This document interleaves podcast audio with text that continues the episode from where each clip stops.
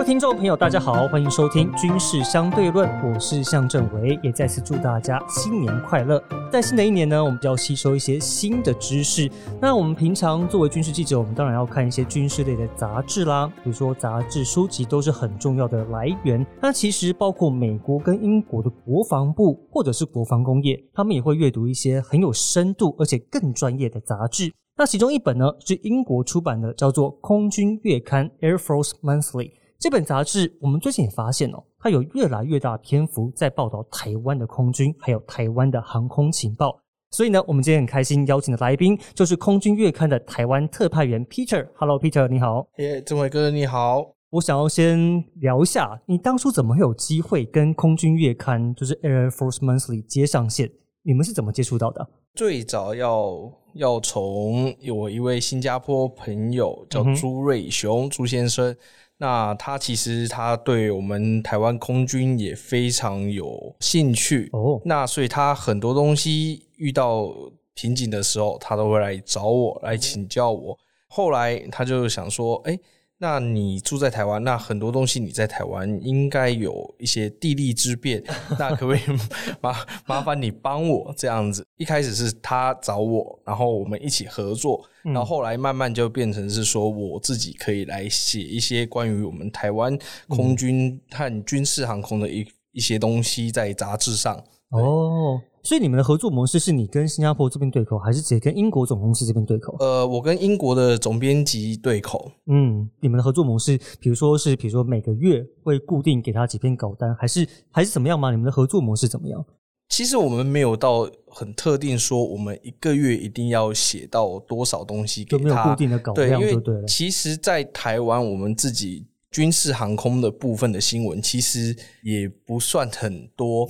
那英国那边总编辑就比较放手，是像说，我看到台湾有什么值得让外国人去了解，或者是他们想要去了解的东西，那我就会把它写成一小篇幅，然后给英国那边，然后再配上照片，然后他们再刊登出来。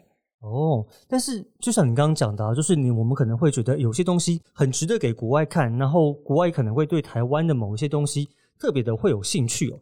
我我就蛮好奇的，所以他们对于台湾的什么事情特别感兴趣吗？会会特别希望你能够做一些报道？嗯，他们其实对台湾军方的东西，其实普遍上都蛮有兴趣的。原因是因为其实我们台湾很多东西都是针对于中文去介绍。很少会用英文去把我们自己军方的东西介绍给外国人。OK，那甚至是我们自己空军或国防部网站，常常都是十几年或者是那种五六年都没有更新，所以外国人他们比较不容易去接触到一些正确跟及时更新的一些讯息，没有办法 update。对对，是这样子的。OK，所以他会比如说像你最近几期来讲好了，你做哪些？他们觉得很有兴趣的报道。最近一期应该呃，新加坡那位朱先生他写了一篇有关于就是我们台海现况，比如说我们共机老台这部分的东西。那这方面的话，我就是提供照片给他，是他主要来写。说实在是，如果我自己一个人做，那我要负责文字，我要负责摄影。个人觉得。摄影比写文字简单多了哦。对，但是你的摄影照片其实也都很有水准呢。这个部分是因为我认为说，今天如果人家请我来做这个报道，嗯，那我应该要带给我的读者什么样的一个视觉感受？我应该把拍照这件事拍好，那才是对得起阅读这篇文章的读者。而不是说，呃，就随便乱拍啊，就随便乱弄一弄给他。我觉得这是一个很不负责任的事情。所以，有关台湾空军或者航空器的部分来讲，好了，你会特别去拍，比如说战斗机吗？或者是比如说定翼机、巡弋机，或者是你会有特别选的主题吗？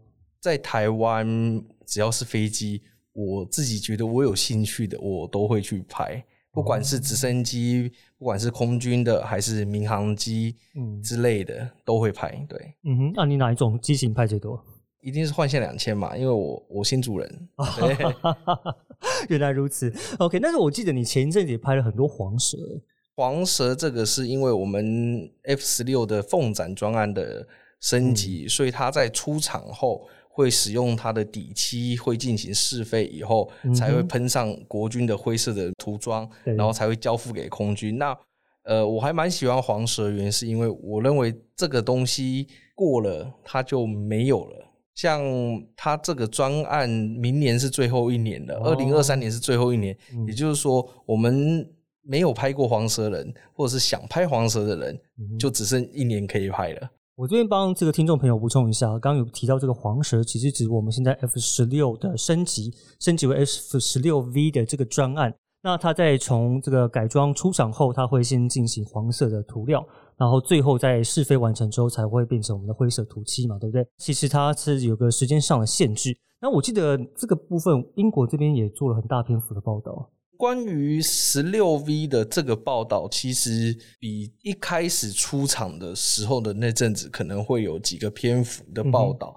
那后来，因为它已经变成一个常态化了，那它之前所局限于的报道都在于是说，例如我中华民国改了第一架哦，那第一架出来试飞，这也是全世界第一架，然后第一架交付给我们空军。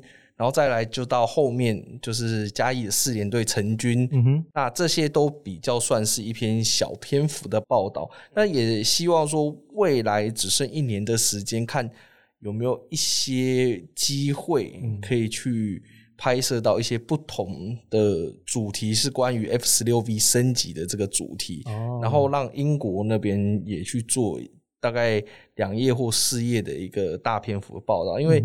毕竟十六 V 这个东西，除了我们在美国的那两架飞机是由美国那边来改之外，那其他都是我们自己台湾来改。那我们自己台湾来改，那这也是全世界首个空军自己改的东西。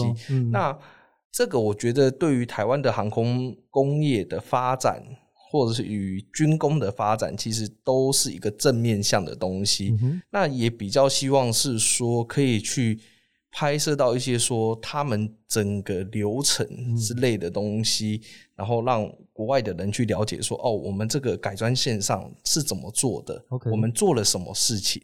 但是这个仅限于说不牵扯在机密的情况下，例当然，例如什么雷达啊，那有的没有的，那个是比较我认为比较机密的东西，所以就尽量是说是一个比较大众会想看的东西来做报道。所以总而言之哦，比如说像这个《空军月刊》杂志，对于台湾的这种航空新闻啊，他们特别有兴趣的，可能不是这种很大战略的东西，但是是在于我们每种机型，或是我们目前空军的战力，是不是？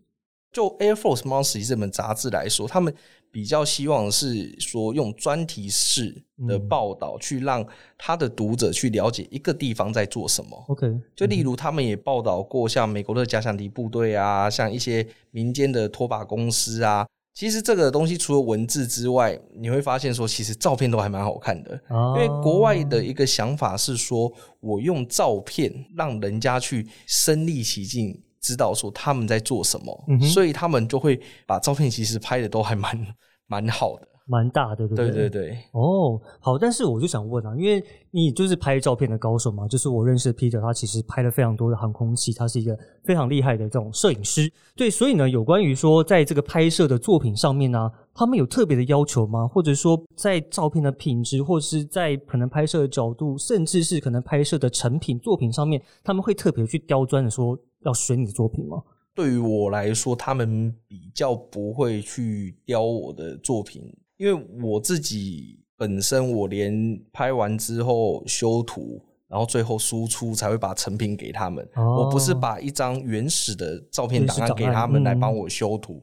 对，因为我我比较相信我自己，所以在拍摄的那个照片上面，你会特别去强调，比如说你要拍全机身。或者是某几个特别的，比如说机翼啊，或者是飞行员啊，或者是什么之类的吗？看这个时候要报道的是什么，要介绍的是什么。如果我今天介绍的是一个弹射椅的话，那如果可以的话，那尽可能会把主题的 focus 在这个椅子上面。但是如果是一个大方向的东西的报道的话，那当然是以全机全景会为主。你你有曾经被退货的经验吗？没有哎 都还蛮顺，对不对？对，都还蛮顺。那你通常一次要交几张出去啊？一百张？嗯，没有诶、就我通常一个小篇幅的报道，我只会交一张。但是如果像那种跨页式的两页或四页的那种，可能一次一二十张给他们自己挑吧。啊，那最后到底选到几张？可能有时候不到十张啦，因为他们会对于他们自己要排版的顺序会去挑嗯照片。对对对那因为我是摄影，我是写文字，我不会知道说他们排版想要怎么排。那所以我尽可能的把我能想象到的角度给他们，让他们去挑，这样子他们也会比较容易挑到他们想要的照片。哦，好，因为其实我刚刚有提到，就是我们在看这份这个空军院刊的读者，其实不只是一般的普罗大众，还包括一些比较专业的，包括美国啊、英国的国防部或者是国防工业的人。所以你在撰写这些文字的时候，而且这些读者大部分都是英文的族群的时候，你会在写的上面，你会特别去斟酌你的文字或是你的专业术语吗？呃，会，所以英文这方面，因为毕竟我们不是英语系的国家，嗯，我们可能有些字跟他们想象中想用的字会不一样，哦但是尽可能的去把文字转换成专业的术语。嗯哼，那也不能说整篇都是专业的术语，因为毕竟它也是一个卖给普罗大众的，它就它的 range 比较对广，对？它 range 很广，嗯你不能让只有专业的人看得懂，你也不能只让非专业的人看得懂，嗯所以这中间可能就要去取舍一些自用词的方式。嗯哼，嗯哼，所以你之前有特别去学过，比如说某些专精的，比如说哦，我随便假设像 scramble 啊这种特别专精的这种字眼，对不对？嗯，其实这些就是你日常国外的东西看久了，你大概可以知道说他们在用什么字在讲什么。然后再来就是，其实我们自己国防部有英文字典可以看一下，哦说专业的单字会怎么用。虽然也不是说都完全去符合人家会想要的东西，对，然后再来就是说，像呃，我常常会去请教黄洋的芒果教官，就是关于说，哎，这个英文该怎么用这个字，因为有些在我们的脑袋里想的，跟他们在军中待过的人，尤其是黄教官以前在美国接过 F 十六，那所以他会更清楚知道说用什么字是最精准、最精确。恰当。对，OK，好，因为我们在在刚刚讲到，就是你在用词上面，那你在送出之后，这些编辑会校稿，会或者是会更动你的文章吗？多少都会，因为还是会有篇幅问题。第二个就是，就像我刚才讲的，因为我们不是英语系国家的人，所以我们可能所用的字词不是他们会想要用的东西。那其实这些都是小幅度的，不会把你整个想要表达的东西去大改大改。那他也不会说我今天给你的是 A 方向，然后可是他想要做 B 方向，他把它改成 B 方向。我跟 Air Force Monthly 的这个过程中是几乎不会有这种事发生的。哦，但是我我蛮好奇的，因为他毕竟是以英国人的立场来制作或者是来发表这个月刊，所以他们在呃发表过程中，或是在希望能够切稿的过程中，他们会有自己的立场在里面吗？不会，他们基本上不太会，因为他们除了我之外，还有其他国家的人也是像我这种特约的人。哦，那因为只有你这种特约的人最了解你的国家在干什么，对，那他们不会知道我们的国家在做什么啊。嗯哼，嗯哼，那这也是说，为什么跟他们合作的过程其实蛮愉快，是说，那因为他给了我一个非常大的发挥的空间，嗯哼，他不会去乱改我的东西，然后变成是他要的立场，他们不会这样子做。哦，所以基本上来讲，就是他不会想要从他的角度来看，比如说台湾的事物，而是希望能够从台湾人的观点来看台湾的这个，比如说军事发展之类的。是，哦，OK，因为其实 Peter 的专业哦，不是只有发挥在我们的空军月刊上面，他自己还成立了一个叫做福尔摩沙军事影像通讯社。大家有机会啊，可以去上他的网站来看一看，里面真的是蛮精彩的哦。因为包括国军刚刚提到的空军之外，这个陆海空军还有空勤总队的航空器、直升机。其实里面都可以看到非常多精彩照片。那他自己呢，前阵子出了一本英文版，英文的哦，它叫做《现代台湾空军武力：今日的中华民国空军》。所以我也蛮想知道，就是你刚刚的做法是我跟外国媒体合作，但是你今天自己发布了一本书，那你希望能够向国际的读者或是国际的军事迷传达什么样的观念吗？这个我要先先讲一下，这本书不是只有我一个人做而已。OK，那这个也是我一开始讲的，因为新加坡的朱瑞雄嗯，朱先生，那这个很好玩，就是国外的出版社又找到了他，然后他又来找了我，然后我们两个就一起写了这本书。所以也是国外的出版社先有这个发想这个 idea。OK，因为这家出版社蛮好玩的，出了很多空中武力的这种书。嗯，那像找台湾人啊，去写台湾这部分；找了某个国家的人啊，去写了某个国家的这个部分。那这个也是因为老外觉得说，台湾人最了解你台湾。嗯那我们不了解你台湾，那我们要怎么写？我们写出来的东西都是针对于从外国人的角角度度去看你台湾的东西。但是嗯我可以分享一个，就是跟朱先生在一起，我们在写这本书的时候，跟这个老外，那有时候会有一些意见上的不同。那最主要意见上的不同会在于是说，他们觉得说，我从老外的角度来看，你这个东西应该是这个样子，这个战术应该是这个样子，嗯这个模式应该是这个模式。哦，可是为什么你你们写出来的东西并不是他想象的东西？嗯那这原因很简单，就是因为国情不同？国情不，我们讲的国情不同，其他国家它是正常化的国家，但是我们中华民国台湾，我们跟人家国情就是不一样，我们有我们自己特殊的地方所以在很多用字用词或者是一些想法的方面会有很大的不同。他的意思是说，比如说像，比如新加坡来讲好了，他们可以跟美军啊或者跟外军有一个很正常直接的交流，但台湾可能没有办法，是类似像这样子的吗？